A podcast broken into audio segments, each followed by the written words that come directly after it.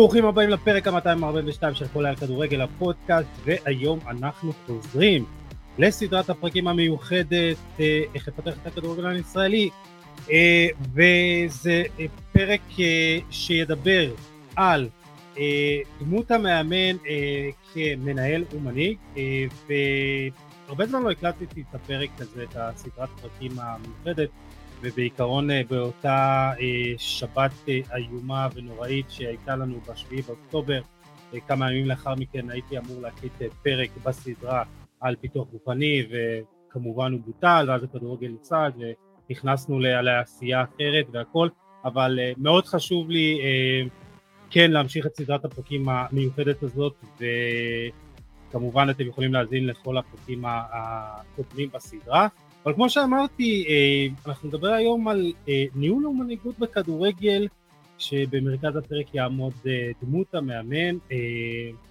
ואני, יוסי עדני, שמח מאוד לארח דמות מאוד מעניינת, שאני אתן לו לספר על עצמו כי כנראה הוא יעשה את זה יותר טוב ממני, אבל מעל הכל, הדמות הזאת הוא אבא של שחקן שאימנתי בביתר מספר שנים במחלקת הנוער, עמית מח, אבא של זיו, מה העניינים?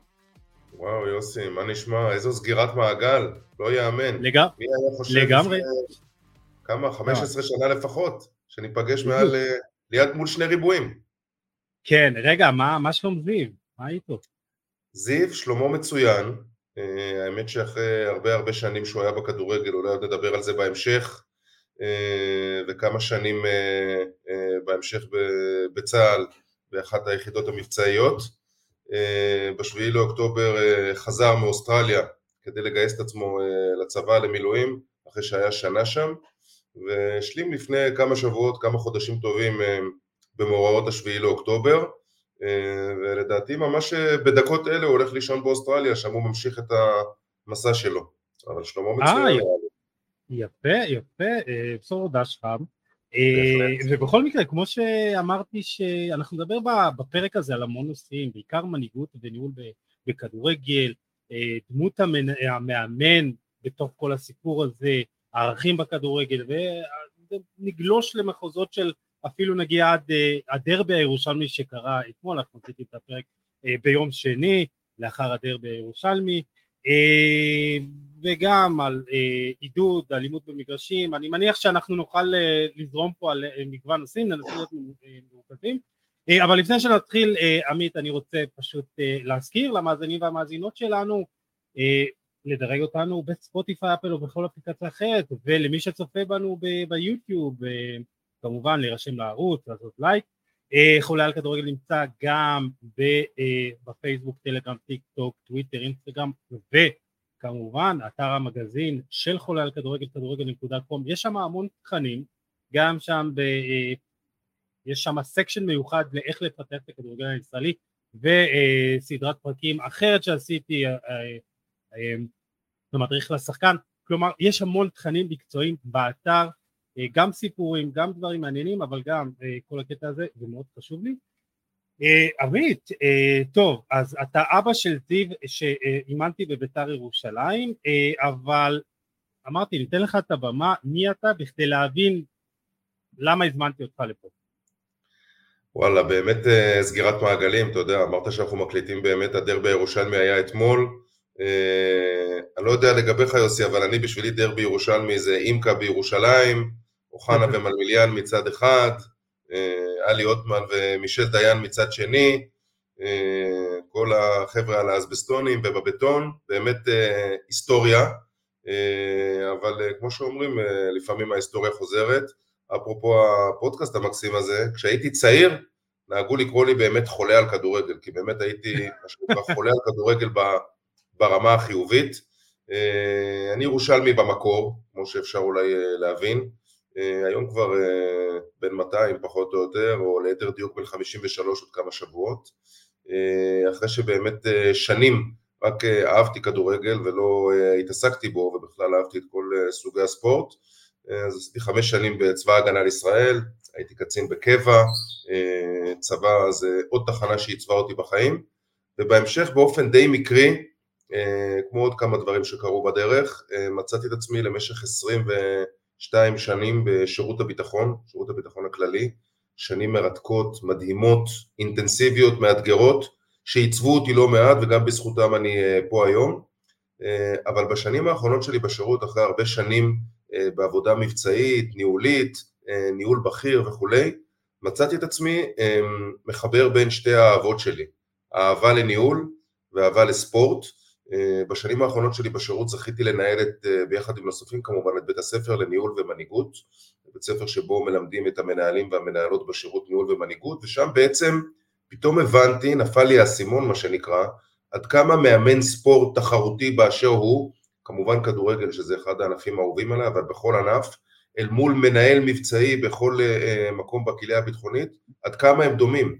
לזה יש פיגועים, לזה יש תוצאות, לזה יש עובדים, לזה יש שחקנים, לזה יש uh, uh, בעלים, לזה יש uh, מנהל. באמת ראיתי שהדמיונות האלה מאוד מאוד דומים והחלטתי שבשנים שלאחר מכן מה שאני רוצה לעסוק זה בעולם הזה שבו אני נמצא בעצם בארבע שנים האחרונות, אה, העולם שאני קורא לו המשולש של ניהול, מנהיגות וערכים, ובעצם בשנים האחרונות אני עושה אה, סדנאות והרצאות, בעיקר במועדוני ספורט, אה, כמו שנאמר, זה המגרש הביתי שלי, שם אני עושה הרבה מאוד סדנאות לצוותי אימון, אני עובד בעיקר מול מאמנים בנושא של ניהול ומנהיגות, וכמובן גם במגזר הפרטי, בעסקים, בחברות, בעצם מה שאני אה, מקדיש היום מעבר לקצת להחזיר למשפחה על השנים הארוכות שלא הייתי פה זה באמת אה, לפתח אה, מאמנים שעוד מעט נדבר שבשבילי הם לא מאמנים הם הרבה מעבר לזה ולתת להם כלים להיות מנהלים, מנהיגים וכולי וכולי ככה זה באיזשהו בריף קצר. כן אפשר לסיים את הפרק תודה רבה מתמר אבל באמת אני רוצה באמת להבין איך אתה איך לקחת דברים שאתה יודע עשית במשך 20 שנה בשב"כ לתחום שהוא, אתה יודע, אני מדבר בעיקר על כדורגל, בכל זאת היום כדורגל, אתה יודע שבסופו של דבר גם אנחנו רואים את זה, המלחמה הכניסה את כולנו לפרופורציות הנכונות, שאתה יודע, המלחמה האמיתית עכשיו קורית בעזה ובצפון, וכאילו, אתה יודע, אה, אולי אנחנו בכדורגל לוקחים יותר מדי, ואתה יודע, כאילו מאבדים פרופורציות, אז אתה יודע, איך אתה לוקח את המלחמה האמיתית באמת, למלחמה של אתר הדשא ועל דברים כאלה? קודם כל אני אגיד שבאמת אני, מה שנקרא, מיום שאני זוכר את עצמי אני אה, חי, נושם ורואה כדורגל ואני זוכר שבשנים הראשונות, גם כשהייתי צעיר, אה, בעצם הייתי במגרשים כאוהד, בואו נשים את זה על השולחן, אימקה, ירושלים, בית"ר ירושלים, אוהב לשים את הדברים כמו שצריך, אבל באמת הייתי אוהד ובשנים שלאחר מכן אה, מה שנקרא, נכנסתי למעגל החיים ודיברת מקודם על פרופורציות, אני באמת חושב שהמלחמה הנוראית הזאת שנכפתה עלינו בשביעי לאוקטובר אה, גורמת לכל מיני מחשבות אה, ודברים שעולים לראש, ואפרופו שאלתך על ניהול ומנהיגות. ואיך זה קורה, אני למשל לקחתי מהמלחמה הזו וישבתי אחרי שהשתחררתי בשירות המילואים שלי, בעצם לקחתי את כל הלקחים הניהוליים והמנהיגותיים שאני ראיתי במלחמה, לקחים לשימור, לקחים לשיפור, ונדהמתי לגלות עד כמה הם רלוונטיים לכל אחד ואחת מאיתנו, בוודאי בתפקידי ספורט, בוודאי בתפקידי אימון. ראה למשל נושא של לקיחת אחריות. ראה למשל נושא של למצוא תוכנית גיבוי, קראתי לזה גנרטור הגיבוי. כל מאמן שמגיע למשחק עם תוכנית משחק צריך להכין לעצמו איזושהי תוכנית גיבוי. ראה למשל עבודה בצוות, אה, ראה למשל, אני קראתי לזה, אה, חפשו לכם את היצחק בריק שלכם. חפשו את אותו אחד בקבוצה שאתם בדרך כלל לא שומעים אותו או לא מקשיבים לו, אפרופו אלוף במילואים שמתראיין עכשיו הרבה בתקשורת, ותנסו לתת לו יותר במה. בעיניי, בכל השנים האחרונות, בוודאי בזמן הפעילות שלי בשירות, למדתי שדברים שעשיתי בעבר באופן אינטואיטיבי, כשהייתי מנהל, כשאני בעצם עוסק גם בהכשרה ופיתוח של מנהלים, הכניסה של הדברים למסגרות ולמודלים ולפרקטיקה בעיקר על המגרש, אה, אה, על הדשא, בעיניי היא כניסה טבעית ואני יכול להגיד שהיום כמעט הכל, אתה יודע, אנחנו אה, הורים, הורים לילדים, זה גם סוג של ניהול, אני חושב שכל דבר שאנחנו עושים, בוודאי בתחום האימון, בעיניי המנטרה שאיתה אני הולך בארבע שנים האחרונות, תמיד כשאני מגיע למועדונים, ואני שואל את האנשים מה תפקידכם, אז אחד אומר לי אני מאמן ככה, והשני אומר לי נערים ב' ונערים א', ואני אומר להם שני דברים שזה בעיניי הבסיס. אחד, אתם שייכים לארגון. אה, אני, אני עובד בהרבה מועדונים ותמיד אני רוצה שהמאמן יראה את עצמו כחלק מארגון.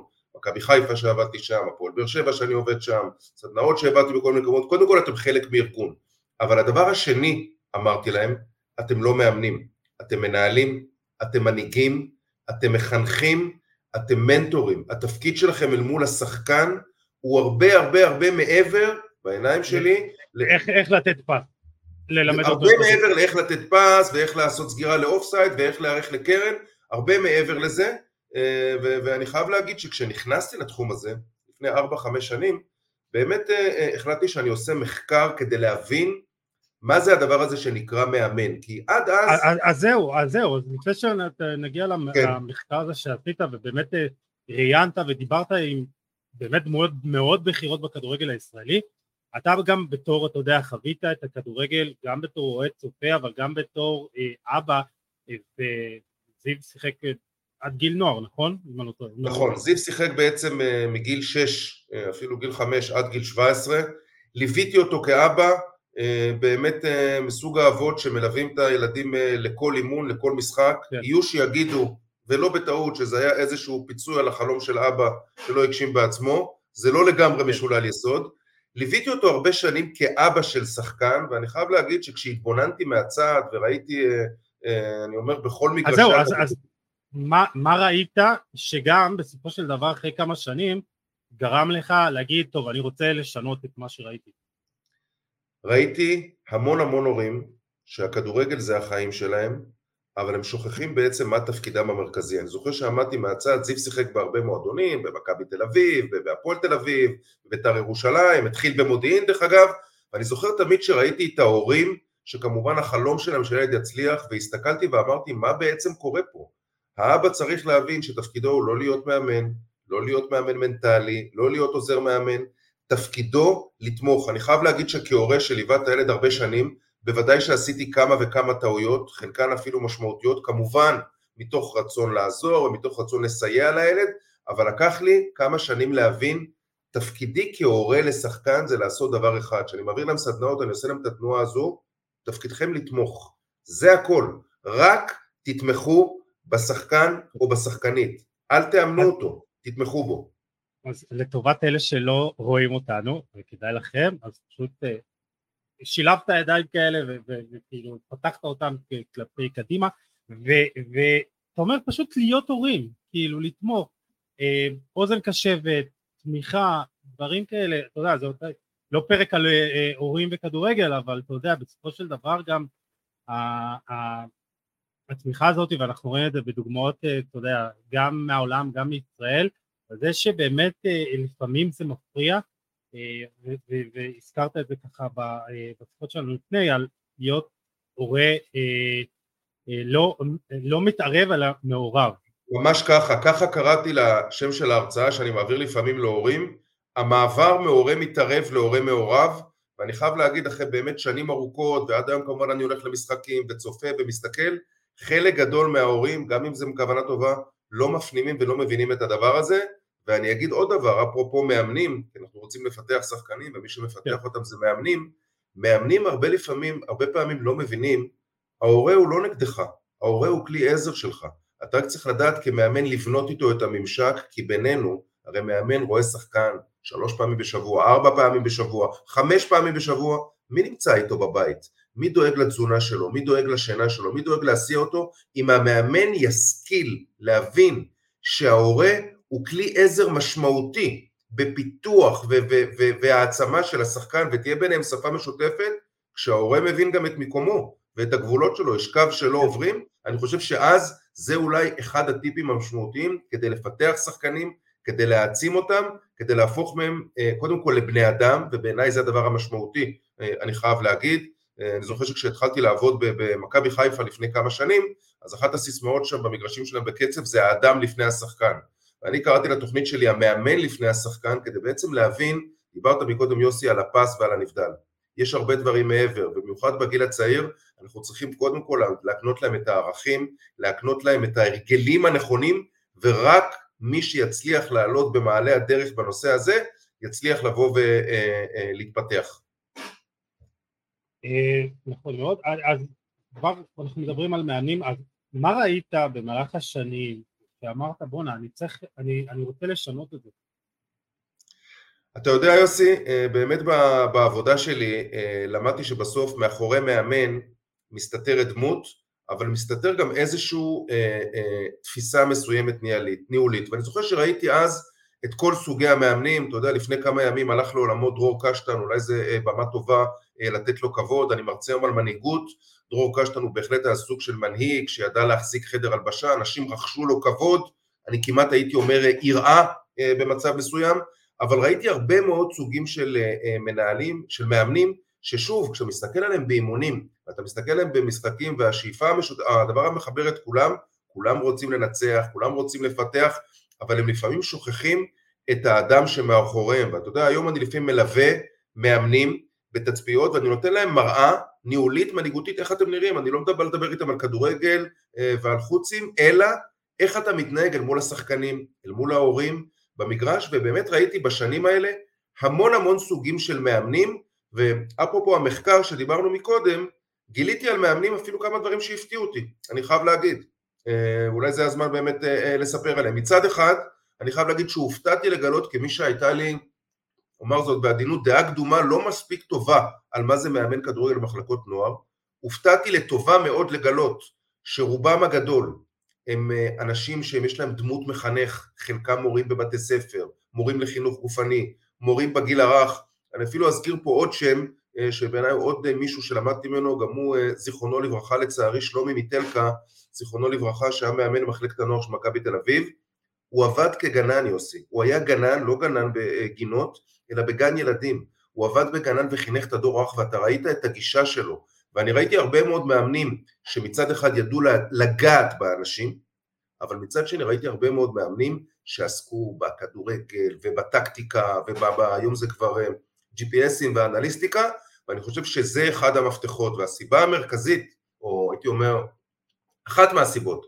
שאני עושה את מה שאני עושה, כי בסוף אחד ההבדלים שאני מרצה עליהם, על ההבדלים בין ניהול למנהיגות, מנהל זה מישהו שמניע תהליך. לצורך העניין, מניע אימון, מניע משחק כדורגל. אני חושב שאם אני היום יבוא לאימון של, של בית"ר ירושלים בכדורגל, אני אצליח להעביר אותו. כנראה שאני אעשה את זה לא טוב, כי אני לא מספיק מבין בכדורגל, אבל מנהיג זה מישהו שנוגע באנשים. זה ההבדל בין ניהול למנהיגות, ואחת המטרות שלי שהמאמנים החל מהגילאים הצעירים ביותר, בבתי הספר, באקדמיות, יצליחו לגעת בשחקנים, במימד האישי, יצליחו לגעת בהורים, יצליחו ללמד את הערכים עוד הרבה לפני שמתחילים את הטקטיקות.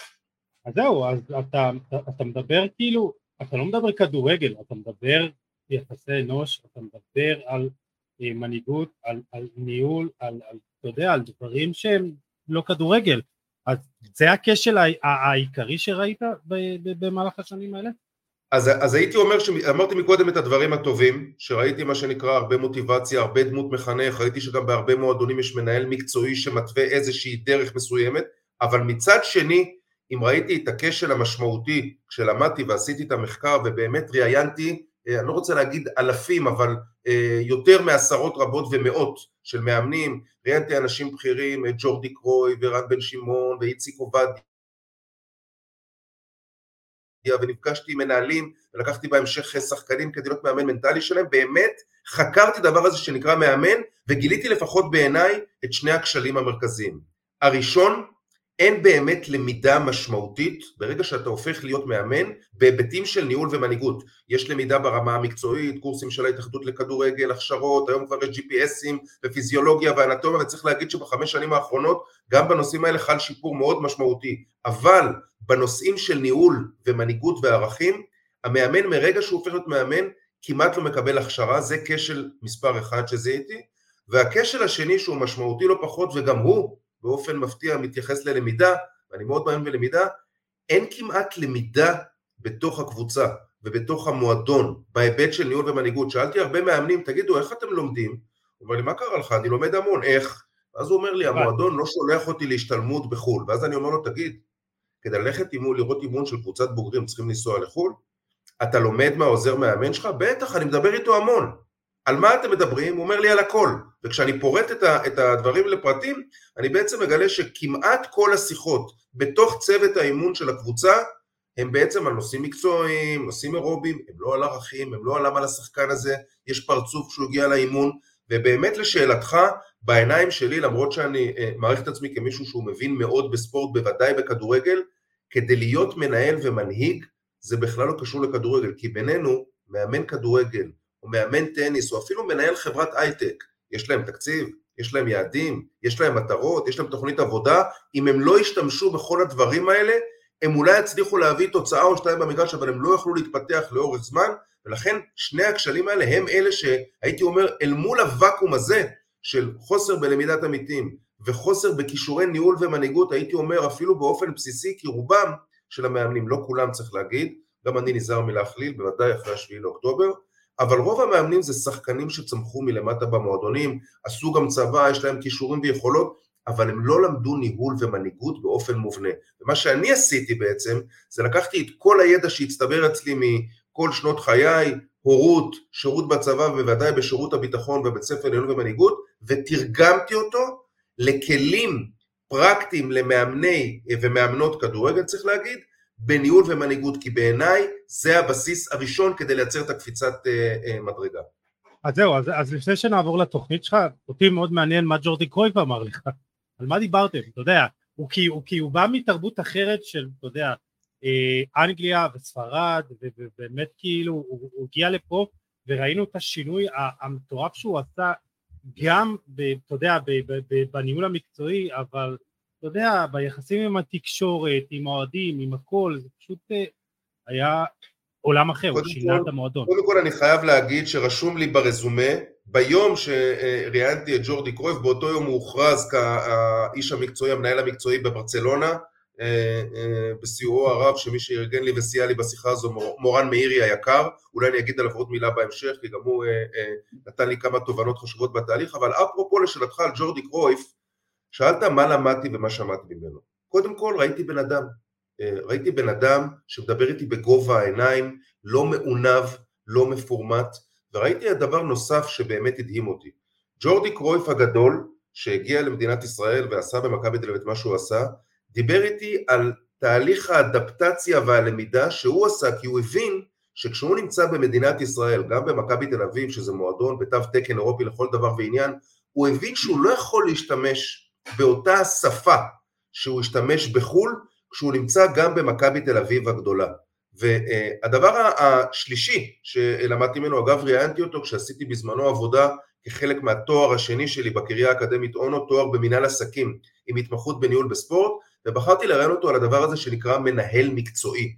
אז, זה היה לפני שלוש שנים, לא ממש הבנתי לעומק את הדבר הזה, והוא פירט בפניי ככה את חלק קצר מתפיסת העולם שלו על ניהול מקצועי, עד כמה מדובר בתהליך שהוא לטווח ארוך, עד כמה הוא הקפיד כשהוא היה מנהל מקצועי לא לעבור קווים מסוימים ולא להתעסק בדברים שמנהל מקצועי לא צריך לעשות, אה, ואני חייב להגיד שהתרשמתי מזה שבסוף מדובר במישהו שהיה שחקן, אה, לא רע בכלל, בואו נגיד ככה, אולי לא ברמה של אבא שלו, אבל בהחלט שחקן כן. אה, ברמה גבוהה, עלה בהמשך לשדרות הניהול, בהמשך אגב למי שלא יודע פתח אקדמיה, יש לו היום אקדמיה שנקראת ג'ורדי קרויף אינסטיטוט for leadership, הוא מלמד שם המון דברים באקדמיה שלו על ניהול ומנהיגות, ואני חייב להגיד שגיליתי מישהו שמסתכל לטווח ארוך, שיודע מה זה לימוד, שיודע מה זה חניכה, שבעיקר יודע מה זה סבלנות ונשימה.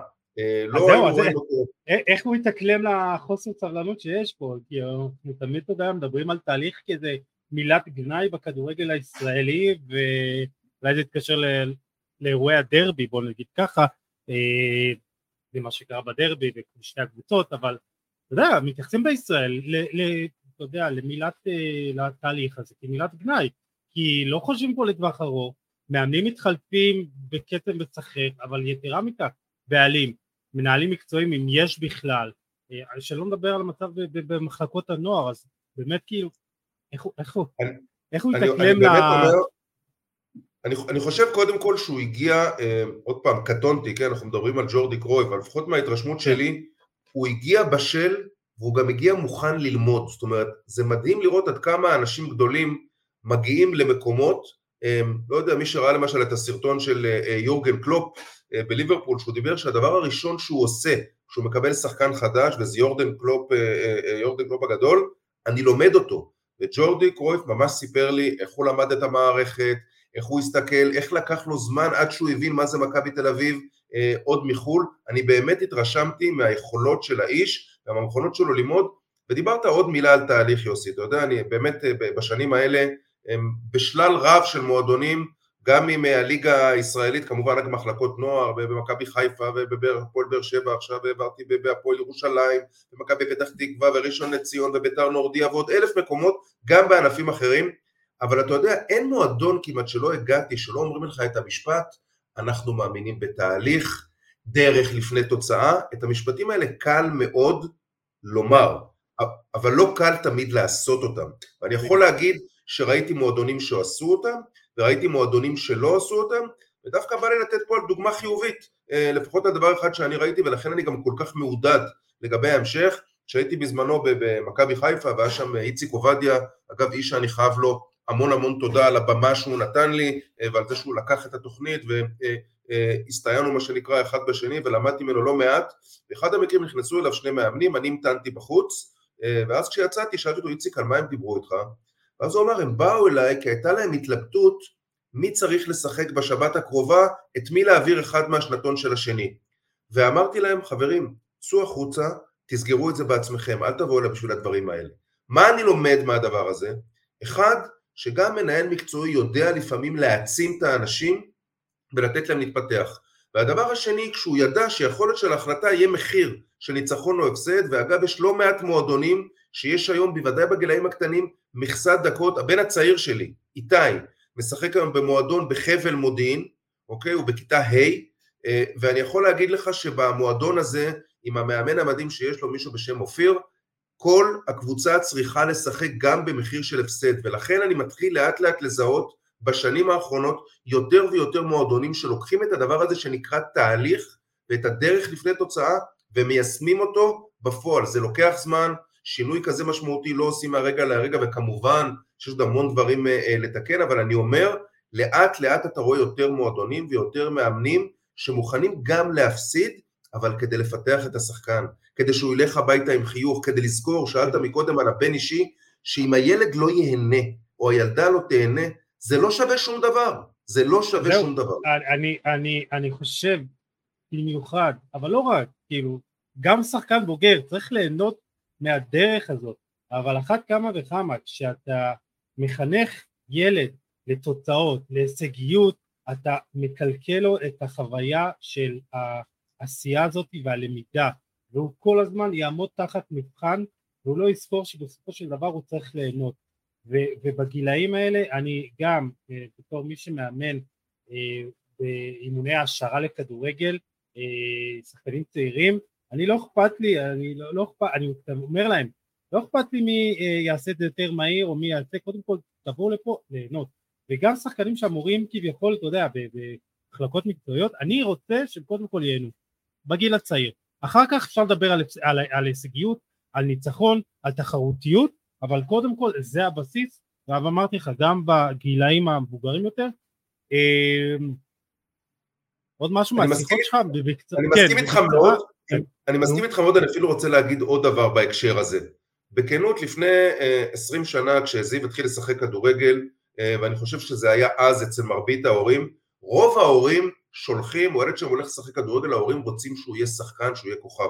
אני יכול להגיד, בוודאי בחמש שנים האחרונות, רוב ההורים ששולחים את הילדים שלהם לכל ענף ספורט, בוודאי למגרשי הכדורגל, הם לא עושים את זה כדי שהם יהיו כוכבים. רובם רוצים שהם יקבלו שם ערכים.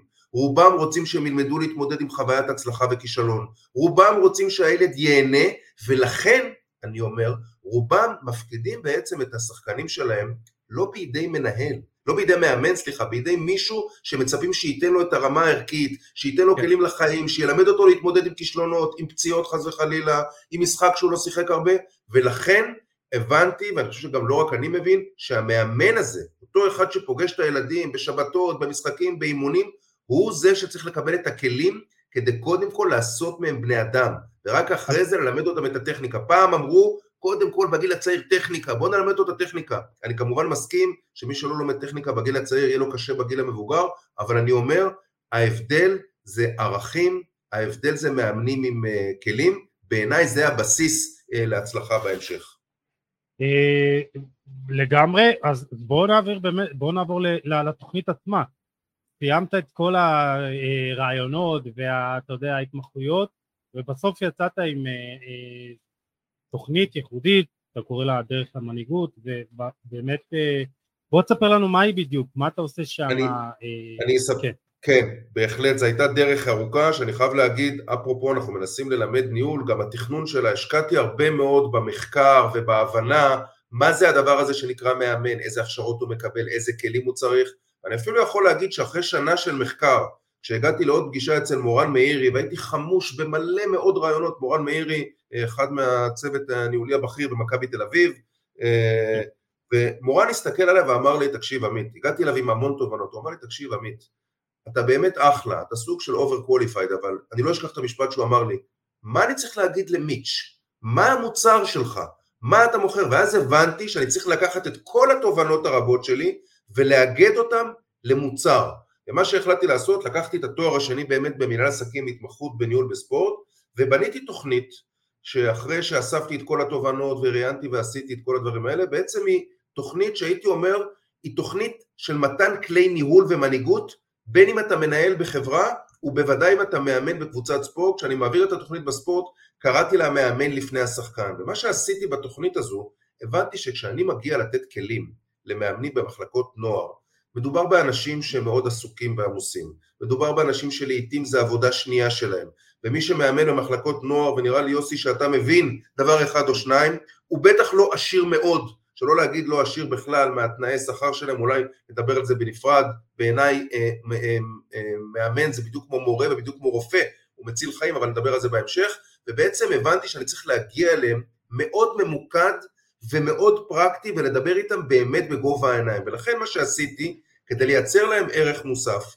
לקחתי את הדברים שאני חושב שמאמן כדורגל צריך אותם ברמה היומיומית, האני המאמין הניהולי שלו, איך עובדים בעבודת צוות, איך מייצרים אה, מנהיגות חיובית, איך מנהלים שיחה עם שחקן, איך מדברים עם המנכ"ל, בעצם בניתי סדרה של מפגשים שכולם הם מפגשי למידה, אני לומד איתם ביחד, אנחנו מנתחים סרטונים, אנחנו עושים משובים, אנחנו ממלאים שאלונים, אנחנו מדברים ניהול ומנהיגות, ובכל אחד מהמפגשים האלה מאמן מקבל כלים שיכול למחרת, למחרת באימון להשתמש בהם.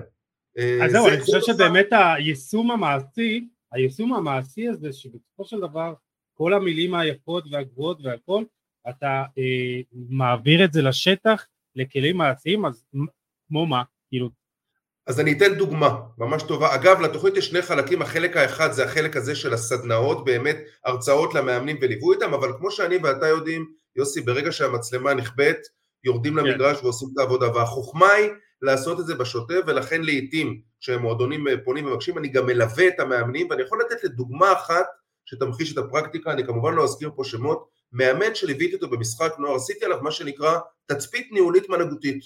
מאמן מצוין, איש כדורגל משכמו ומעלה, תשוקתי, הכל. רק מה הבעיה? הוא משדר את המשחק. הוא כל היום מדבר ומדבר ומדבר ולא מצליחים השחקנים שלו לתקשר ביניהם כי הוא כל הזמן מדבר.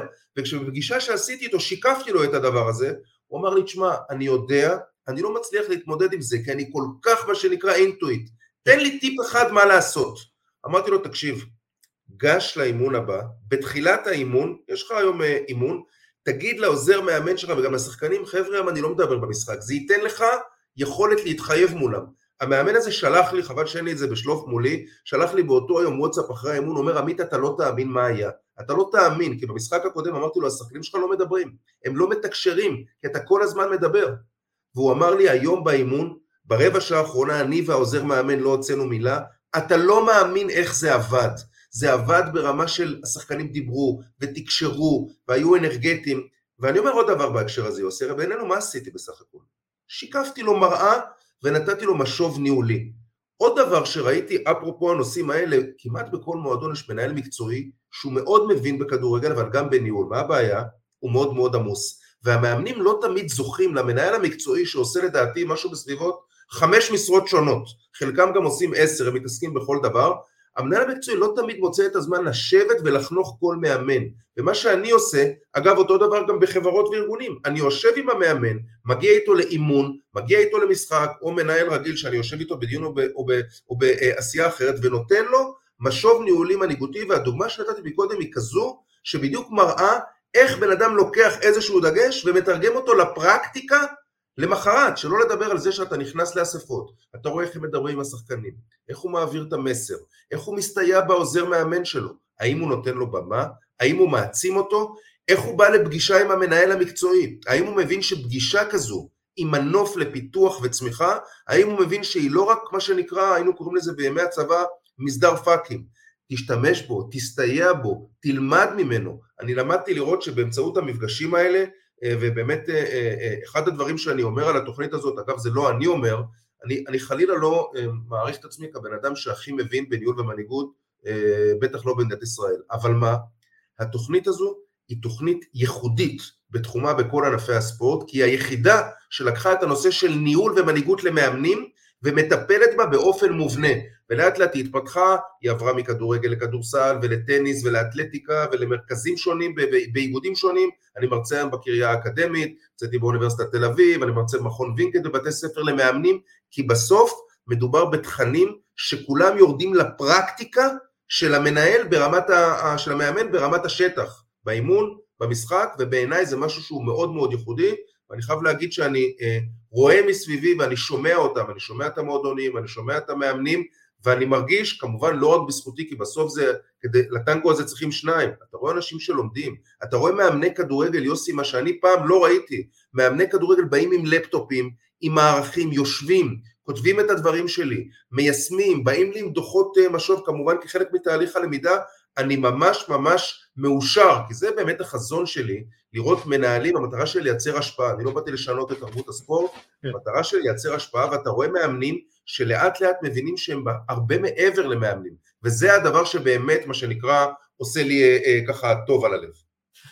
אה, נהדר, אבל אתה יודע, יש לי, זה אחד הכשלים המשמעותיים בסופו של דבר בכדורגל הישראלי, אה, זה כמה, כן, יש הרבה, מעט, כן. אבל זה א' זה משאבים, כסף, כמו שאמרת, שכר נמוך לפעמים, ואתה יודע, אה, זה, זה מתקנים, זה כמות מאמנים, כלומר, בסופו של דבר מאמן כדורגל צריך להיות כל הדברים האלה, ואתה יודע, לפעמים הוא מגיע עייף מעבודה בבוקר, והוא לא תמיד פנוי לכל הדברים הללו, אה, ואתה יודע, גם אה, מועדונים קטנים, אין להם תקציבים גם למאמני כושר ואנליסטים והכל, ובסופו של דבר יש איזה עומס תפקידי על לפעמים מאמן אחד בשכר ואולי איזה עוזר ש, שמתנדב, איך אתה מייצר את המחויבות הזאת גם לתהליך, או איך אתה מייעל את העבודה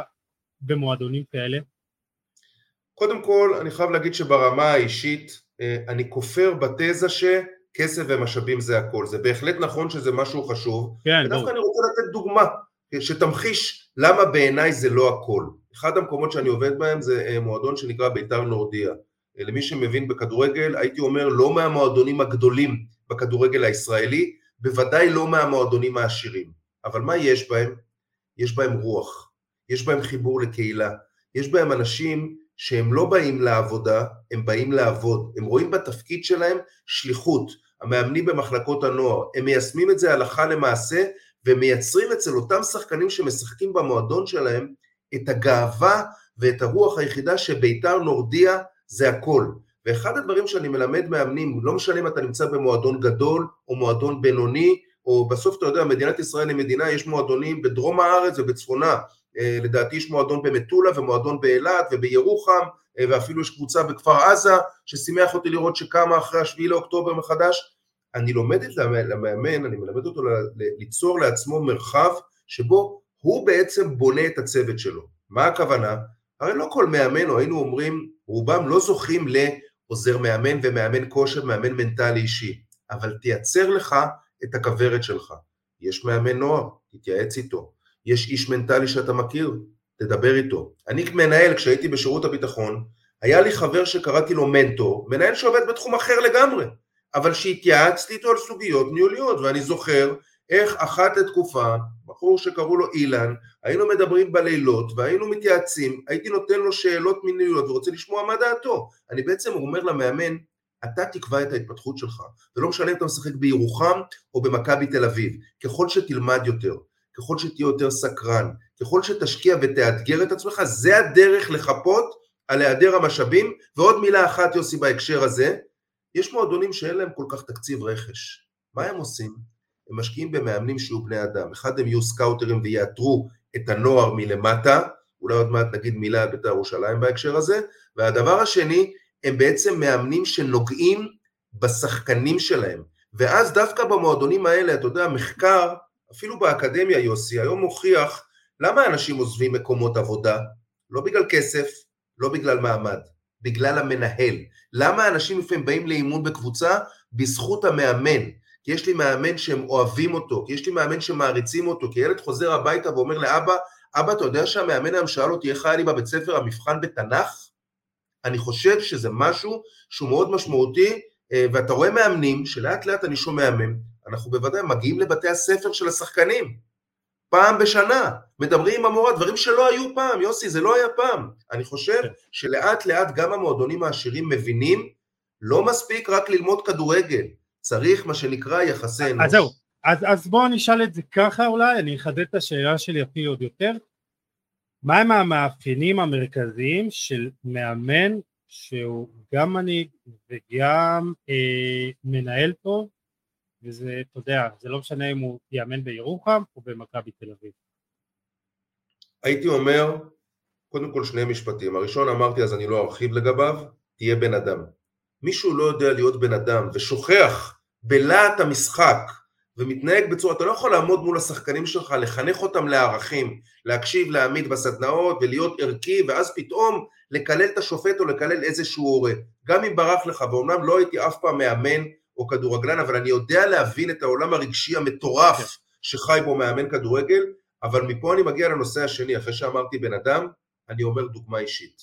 אתה חייב כאיש אימון, אתה, אתה הרי מחנך, אמרתי בתחילת הדברים, אתה לפני מאמן אתה מחנך, אתה חייב כאיש חינוך נאה דורש, נאה מקיים. אז בסדר גמור, ברומא יהיה רומאי, תתאים את האימון בביתר נורדיה, הוא לא יעשה כמו בפריס סן ג'רמן, אבל עדיין אתה צריך לייצר דוגמה אישית, אתה צריך לייצר חוויית למידה, אתה צריך לייצר חוויית הצלחה, אה, ואני חושב שבדברים האלה, מאמן שיש לו את שני הדברים האלה, דוגמה אישית ובן אדם, אני חושב שזה שני המאפיינים הראשונים, כי גיליתי עוד דבר טוב, רובם יש להם מוטיבציה, שהיא נובעת גם מהתשוקה למקצוע, לא רק מתנאי שכר, הם יודעים שרובם לא ישתכרו הרבה כסף, אבל הם רוצים להצליח, הם רוצים לפתח, הם רוצים להתקדם. ו- ואפרופו לשאלתך, לפעמים אני שואל אותם, תגיד, מה הדבר הכי חשוב לך? אחד יגיד לי לפתח את השחקן, השני יגיד לי ללמד אותו להתמודד עם כישלונות, השלישי יגיד לי לנצח, הרביעי יגיד לי להיות שחקנים וזה בסדר, כי לכל אחד יש את האני מאמין ניהולי שלו. ואחד הדברים שאני מנסה לעצב אצלהם זה את היכולת, הרי ברוב הלפטופים שלכם רשומים לכם מערכי אימון, תוכניות, מטרות, תרגילים, האם יש לכם את הדבר שנקרא אני מאמין ניהולי? מהי תפיסת התפקיד שלכם כמאמנים? וכשאתם פעם ב' תתעסקו איתה, אני נותן להם שאלונים שממלאים, פתאום הם אומרים, וואלה, זה חלק מהדבר הזה ולא מספיק עשיתי את זה, לא מספיק העצמתי את השחקן, לא מספיק נתתי במה לעוזר מאמן שלי. אני שואל אותם, האם אתם יודעים שאחד מהתפקידים שלכם זה לפתח את עוזר המאמן? אל תפחדו שהוא ידקור אתכם בגב, תפתחו אותו, תלמדו אותו, דיברנו על עבודת צוות מקודם. כן. אני חושב שזה באמת דברים בסיסיים שאפשר לדבר עליהם שעות ואין לנו כמובן את כל הזמן הזה, אבל בעיניי מי שיש לו את הכלים האלה, זה מה שנקרא המסילה הראשונה שאליה אה, הוא צריך להיכנס. אה, נהדר. טוב, אני חושב שהגיע הזמן לדבר על הדרבי הירושלמי, סבבה איתך? סבבה, כל עוד שאתה אוהב לדבר על דברים כואבים, אמרתי שגדלתי אה, באימקה. אה, כן, כמוני כמוך בית"רי, למרות שקצת דעך עם השנים החיבור והזהות, אבל לא משנה, אני עדיין רוצה שהיא תנצח. אני התחלתי ככה איזה קטע קצר, וכאילו אני מדבר מדם ליבי, הדרבי אתמול זה כדורגל וזה היה יכול להיגמר אחרת והכל ומזל וגולים והכל טוב אבל אני חושב שזה משחק שהיה אפשר ללמוד הרבה זה לא רק מקצועית אלא גם ניהולית ותרבותית ויכול להיות מאוד שאוהדי בית"ר יכעסו כשהם ישמעו את הדברים הללו, אבל בתור בית"רי, אוהד מלידה או מי שעבד במועדון במשך עשור, זה כואב לי, כואב לי מאוד. אתמול העליתי באתר של חולה על כדורגל כתבה על התסריט החוזר במועדון, ואני חושב שגם אתה תתחבר לתסריט הזה, שבערך מתחילת שנות האלפיים יש תסריט חוזר. מגיע בעלים חדש ומבטיח, ומתחיל טוב וחיובי, ויש אנרגיות טובות, ושינוי חיובי, ויש גם לפעמים הצלחות מקצועיות, אליפות, גביע, אבל אז מגיע המשבר, האוהדים אה, מככבים ונכנסים לאיזה ביף עם הבעלים, זה נגמר מכוער, הבעלים עוזב, המועדון מתרצק, וכמעט כל מי שביתר יקרה לו בוכה. ומשהו בגלגל הזה של בין בעלים לאוהדים צריך להישבר וזה לא נראה לי שזה יכול לקרות. אוהדים נשארים אותם אוהדים והבעלים עדיין בסופו של דבר לא הגיע הבן אדם שיש לו גם את האמצעים וגם את הביצים לעשות שינוי משמעותי. ומצד שני אתה רואה את אה, הפועל ירושלים ונכון אתה לא יכול להשוות בכלל בבסיס האוהדים הכמויות הן שונות לחלוטין וגם ראינו את זה אתמול ביציעים אבל עדיין אה, למרות כל הרעש שביתר מייצרת לטוב ולרע אה, מה שבהפועל מייצרים זה דבר אחר וכשאתה מדבר על כדורגל כל מה שקורה בכדורגל בהפועל ירושלים בעשור וחצי האחרון אה, מעיד על תהליך בריא על תהליך נכון ולמרות כל הקשיים ולמרות כל אתה יודע שלפעמים זה לא עובד ויש אכזבות והכל אה, עובדים מהלב טועים, אבל לומדים ומתקנים. אין הרבה כסף, אבל עושים הרבה עם מה שיש. אה, והנה, הפועל מתבססת בליגה הראשונה, ועם תקציבים שהם בין הנמוכים בליגה, מחלקת הנוער שלה היא לתפארת, ויש לה אקזיטים כגון גוני נאור, אחמד סלמן, ליאור קאסה, ויש עוד כמה בדרך, ואם זה לא מעיד על תהליך בריא, אז מה כן? ואני אומר, בסופו של דבר צריך להיות אמיתיים גם אוהדי בית"ר. אפשר לצחוק על הפועל מבחינת בסיס האוהדים, מועדון קטן לא ממלא יציע, לא כלום, אבל בסופו של דבר הפועל ירושלים היא מועדון הרבה יותר בריא מאשר בית"ר, ובבית"ר שום דבר לא ישתנה עד שמשהו מהבסיס, מהיסוד הזה, בניהול מלמעלה, גם ישתנה. זה היה איזה ככה איזה דברים מהלב, קצת שכתבתי, קצת שהוספתי, במה שלך, אה, תגובתך. האמת שקראתי את הטור שלך אתמול בלילה ובאמת רואים שהוא אה, נכתב מהלב ואני די מסכים לרוב מוחלט של הדברים שם והמכנה המשותף ביני לבינך שבסוף הלב שלנו, אנחנו שנינו מה שנקרא אה, גדלנו במקומות של בית"ר אבל דווקא על השאלה שלך ואפרופו הדרבי הירושלמי אתמול אני רוצה דווקא להסתכל על בית"ר מתוך הפועל יוסי אתה זוכר איך הפועל התחילה את העונה? בלא מעט הפסדים עוד הפסד ועוד הפסד ועוד הפסד ועוד הפסד. אתה זוכר את הדרבי הקודם בשנה שעברה, שנכנסו שישה שחקנים, זיו אריה בא למסך ואמר רבותיי, אני, לא משנה שהוא מוקף כמאמן בהרבה מאוד אנשים, אני לוקח כן. אחריות. מה אני בא להגיד לך יוסי? שבעיניי יש פה שני אלמנטים שכרגע הם ההבדל. הראשון, אני קורא לו בעולם הניהולי גיבוי של רמה ממונה, ואני תמיד מסתכל על אחרים כדי ללמוד מהם. כשמאמן כמו זיו אריה מצליח ולא מצליח ומקבל גיבוי, הפסד אחרי הפסד אחרי הפסד ולא מקבל שום מסר שלילי וגילינו בשבועיים האחרונים שגם כשאתה מאותר ומאמן בכיר כמו יוסי אבוקסיס, אגב צריך להגיד אני לא מכיר אף אחד מהם אישית, אין לי איתם ולו דבר אבל כשמאמן מרגיש שיש לו גיבוי מלמעלה זה נותן שקט, כשמאמן לא מרגיש את הגיבוי בסוף הוא בן אדם, חבר'ה גם מאמני הכדורגל הם בני אדם. והדבר השני שגם הוא נכון לניהול והוא נכון לכל חברה וארגון, ודיברת עליו בהתחלה יוסי, זה יציבות, זה שקט.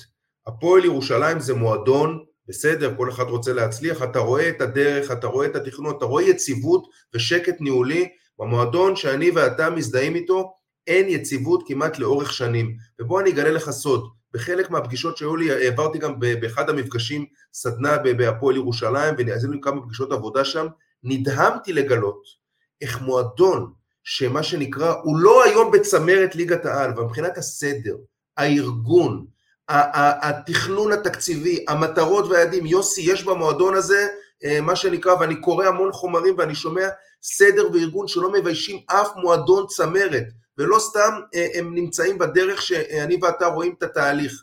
במקומות שאין בהם סדר ואין בהם יציבות, וכמו שאנחנו נוהגים להגיד, אין רגע דל. בסופו של דבר זה בא לידי ביטוי, והמשפט האחרון שלי בהקשר הדרבי הירושלמי, תסתכל מאחורי מה רשום ולמי שלא רואה, מנהיגות. זיו אריה נחשב כמנהיג, השחקנים מחוברים אליו, זה לא משנה בכלל, השחקנים אוהבים אותו, השחקנים מעריכים אותו, השחקנים רצים בשבילו. שוב, אני לא מכיר את יוסי אבוקסיס אישית ולא מכיר את גל כהן אישית, ושניהם אנשים ראויים וערכיים, ואני לא, אני מה שנקרא קטונתי, אבל כשהשחקנים שלך רואים בך מנהיג, אתה משרה עליהם את הרוח במגרש, והדבר הזה בא לידי ביטוי, וזה משהו שהוא לאורך זמן נבנה. ובהפועל ירושלים לאורך זמן, בין אם זה במנהל המקצועי, בין אם זה במאמן, יש יציבות, וכשיש יציבות יש דרך, וגם לפעמים יש טעויות ויורדים ומתחילים את הליגה גרוע מאוד, לא מתבלבלים מהדרך, עושים תיקוף מטרות, עושים איזשהו שינוי, ואני אומר לכם, ואני אומר לך, למרות שאני ואתה, שנינו צהובים שחורים, אני מלא הערכה למועדון הזה של הפועל ירושלים בדרך שהוא בנוי. אני חושב שלדעתי, לדעתי את הדברים האלה בסוף ראינו אתמול, ראינו אתמול ובסוף הקבוצה השקטה יותר, הקבוצה עם המנהיגות הנקודתית שהשפיעה על השחקנים בצורה טובה יותר, הקבוצה שמרגישה גיבוי מלמעלה, זו הקבוצה שנכנס, זה שכדורגל אה, בדרך כלל לשים עוד שלושה ארבעה גולים, ללא ספק לגמור את המשחק, אבל בסוף אני לא מסתכל על כדורגל, אני מסתכל על ניהול ומנהיגות, וכל מה שאמרתי אלה דברים שבעיניי בטווח הארוך עוזרים ולא סתם הפועל ירושלים בתהליך שמתפתח ומתפתח ומתפתח, ומי זוכר איפה הם היו לפני אה, שלוש-ארבע שנים ואיפה הם אה, נמצאים היום. אה, כן, אתה יודע, צריך גם להכניס את זה בפרופורט, בכל זאת גם בית"ר ירושלים היא לא בעונת רעה, סך הכל גם אם הייתה, אם לא היו מורידים לה את הארבע נקודות היא הייתה עכשיו במקום השישי, כלומר זה לא עונה רעה, אבל רעה מדי, כן? אבל כשאתה רואה את כל המסביב, כשאתה רואה שאין שקט, שבעלים לא יכול לצאת לטובת המאמן, להגיד לא משנה אם אתה טועה, אם אתה אחראי לעונה הזאת או לא, תעמוד מאחורי המאמן, המאמן חש שהוא פגוע, תגיד יש גבול, אתם לא פוגעים במאמן, בטח שלא ביוסי אבוקסיס שהוא סמל אה, במועדון הזה, שהוא זכה בתואר, כלומר, וגם אם אבוקסיס לא נקי מטעויות, אתה לא יכול להאשים אותו אחר כך, וכל מה שקורה לא מעיד על מועדון בריא, ותמיד יש בלאגן, ותמיד, כאילו, בית"ר צריכה שקט, בית"ר צריכה יציבות, זה לא קורה, והיא צריכה דרך. אה, אני, אני אגיד, אני, כן. כן.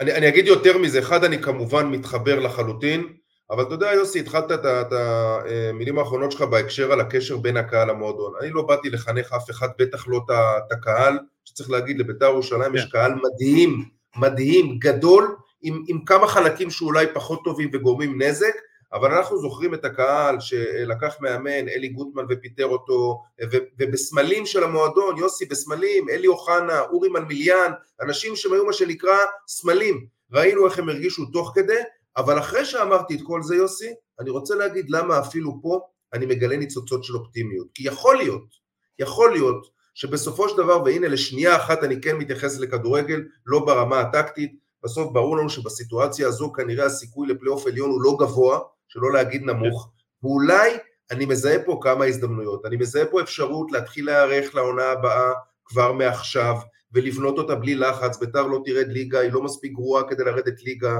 זה, אני מזהה, אני שומע את המילים על מנהל מקצועי שיבוא ויתווה דרך לשנים, אני רואה גם את העבודה שנעשתה בשנה האחרונה, בשנתיים האחרונות, אה, שאני אגיד בצנעה יוסי, אפילו אתה שאתה לא אוהב לדבר על עצמך היית חלק אה, אה, ממנה בחלק מהזמן, אני חושב שכשאתה רואה בירושלים, בביתר, שחקנים כמו עדי יונה, שחקנים כמו רועי ששון, שחקנים כמו ליאון מזרחי, נאורי דבוש, וכל מה שנעשה שם בשנה, שנתיים האחרונות, כדי לנסות לשקם את מחלקת הנוער שסבלה שנים אה, מחוסר הקצאת משאבים, וזה בוודאי מורכב במועדון תחרותי, כשאני לוקח את כל הדברים האלה, ואני רואה את המשך חילופי הדורות, והשחקנים הבוגרים עוד מעט יפרשו, אני חושב שאם ביתר תשכיל לייצר יציבות ניהולית, חשיבה לאורך זמן, להשתמש בקהל כגורם מחבק ומסייע, וצריך גם לדעת לפעמים גם לקהל להציב אה, גבולות, אני חושב שאל מול כל מה שאמרתי עכשיו, אם יצליחו לקחת את הדבר הזה ולהיערך לקראת שנה הבאה, כי בסוף, אם אתה היית מסתכל אתמול על שחקן מול שחקן,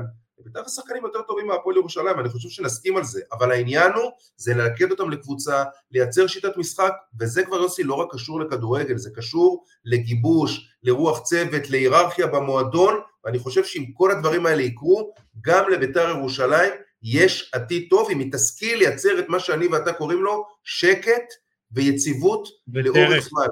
אי אפשר, ואי אפשר שכל ניצחון יהיה פסגת העולם, ואי אפשר שכל הפסד יהיה אה, אה, זבנג וגמרנו, זה פשוט לא עובד. אה, אני מסכים איתך, ואת האמת, אני אפילו אגדיל ואומר שאם יש אפשרות להביא עכשיו את אלמוג כהן ולסכם עם מכבי נתניה, שיעשו את זה. צריך כבר מעכשיו להיערך לעונה הבאה. אה, אני, אני שומע גם לחשושים על זהות המאמן של העונה הבאה, אבל נמשיך, אה, נשאיר את זה להמשך, לעתיד. אז אני מאוד מקווה, וזה וכתבתי את זה בכתבה, החלטה להביא מנהל מקצועי ועם זה גם אלמוג כהן, אז אני חושב שזו תהיה ההחלטה הכי טובה שברק אברמוב קיבל מאז שהוא מונה לבעלים, מאז שהוא באמת רכש את הקבוצה. אה, אני חושב שבאמת אה, אולי הדרבי הירושלמי ושני המועדונים, בית"ר והפועל, מסכמים בצורה אולי הטובה ביותר את, ה... אה, את שדיברנו עליו בכל הפרק הזה, את, ה... את הדרך, את קידוש התהליך, ובאמת לא להסתכל רק על התוצאה המיידית, אלא על טווח ארוך ועל מנהיגות ועל באמת לייצר ערכים וזה DNA של מועדון. אה, עמית, יש לך עוד איזה משהו שאתה רוצה להגיד אה, ככה לקראת סיום? אני רוצה להגיד כמה דברים. קודם כל, ראשית, תודה לך גם על הבמה. אה, אני חייב להגיד, ואני לא מאמן כדורגל, ולמרות זאת אני קורא ועוקב שנים אחרי הפודקאסט שלך ואחרי התכנים המדהימים שאתה מעלה, ואני חושב. שאני יכול להציע לכל מאמן ואיש מקצוע, אני לא יכול להגיד שמעתי את כל המאות פרקים שיש שם, אבל יש שם המון פרקים שהקשבתי להם, המון המון פרקים שהקשבתי להם, שהם אה, אה, מדברים על אה, דברים של דרך, על דברים של ערך, על דברים של ביולוגיה ואנטומיה, שהם נותנים כלים למאמנים, אז הדבר הראשון הוא תודה.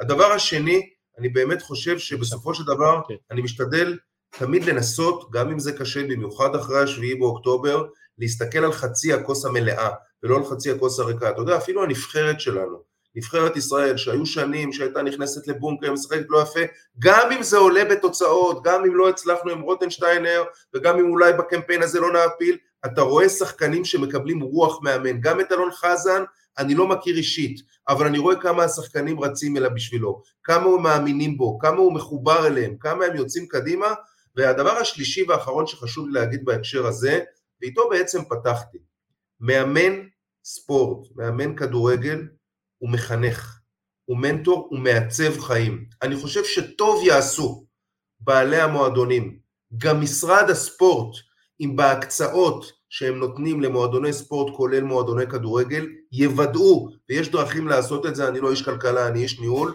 אה, אבל יש דרכים לוודא את זה, שמאמן, כמו שכשאתה הולך ללמוד נהיגה, יוסי, אתה עושה טסט, ואתה עושה שיעורים, ואתה מקבל אה, אחרי חמש שנים גם השתלמות של נהיגה חוזרת, כחלק, אני חושב שמאמן כדורגל, וגם פה אני אפילו אופטימי, אני מתחיל לזהות את הניצנים, גם בהתאחדות וגם בקורסים, צריך לקבל הרבה יותר הכשרות, צריך לקבל הרבה יותר כלים, בעיניי גם המשכורת שלו, אני מכיר את המוגבלויות, אני מבין את הבעיות שאיתם מתמודדים, אבל מאמן כדורגל זה מעצב חיים, אם תיתנו לו משכורת ראויה, שהוא יוכל להשתמש בה כדי לפתח את עצמו, לעזוב את העבודה השנייה שלו. אתה יוסי בן אדם ש-24 שעות חי ונושם כדורגל.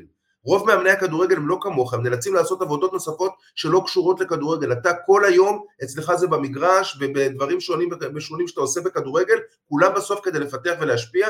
אני חושב שברגע שיבינו, ולכן אני גם קראתי לתוכנית שלי המאמן לפני השחקן, אלה אנשים שמעצבים את דור העתיד.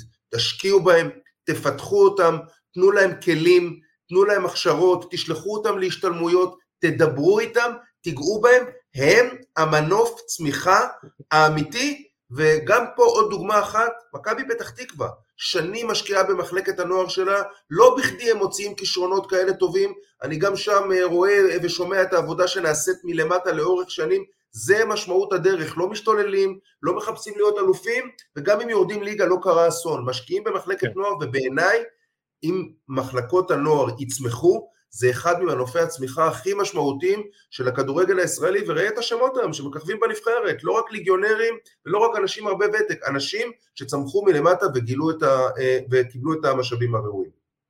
אה, אני, אני מסכים איתך, אתה יודע, אפשר עוד אה, באמת לדבר על זה הרבה זמן.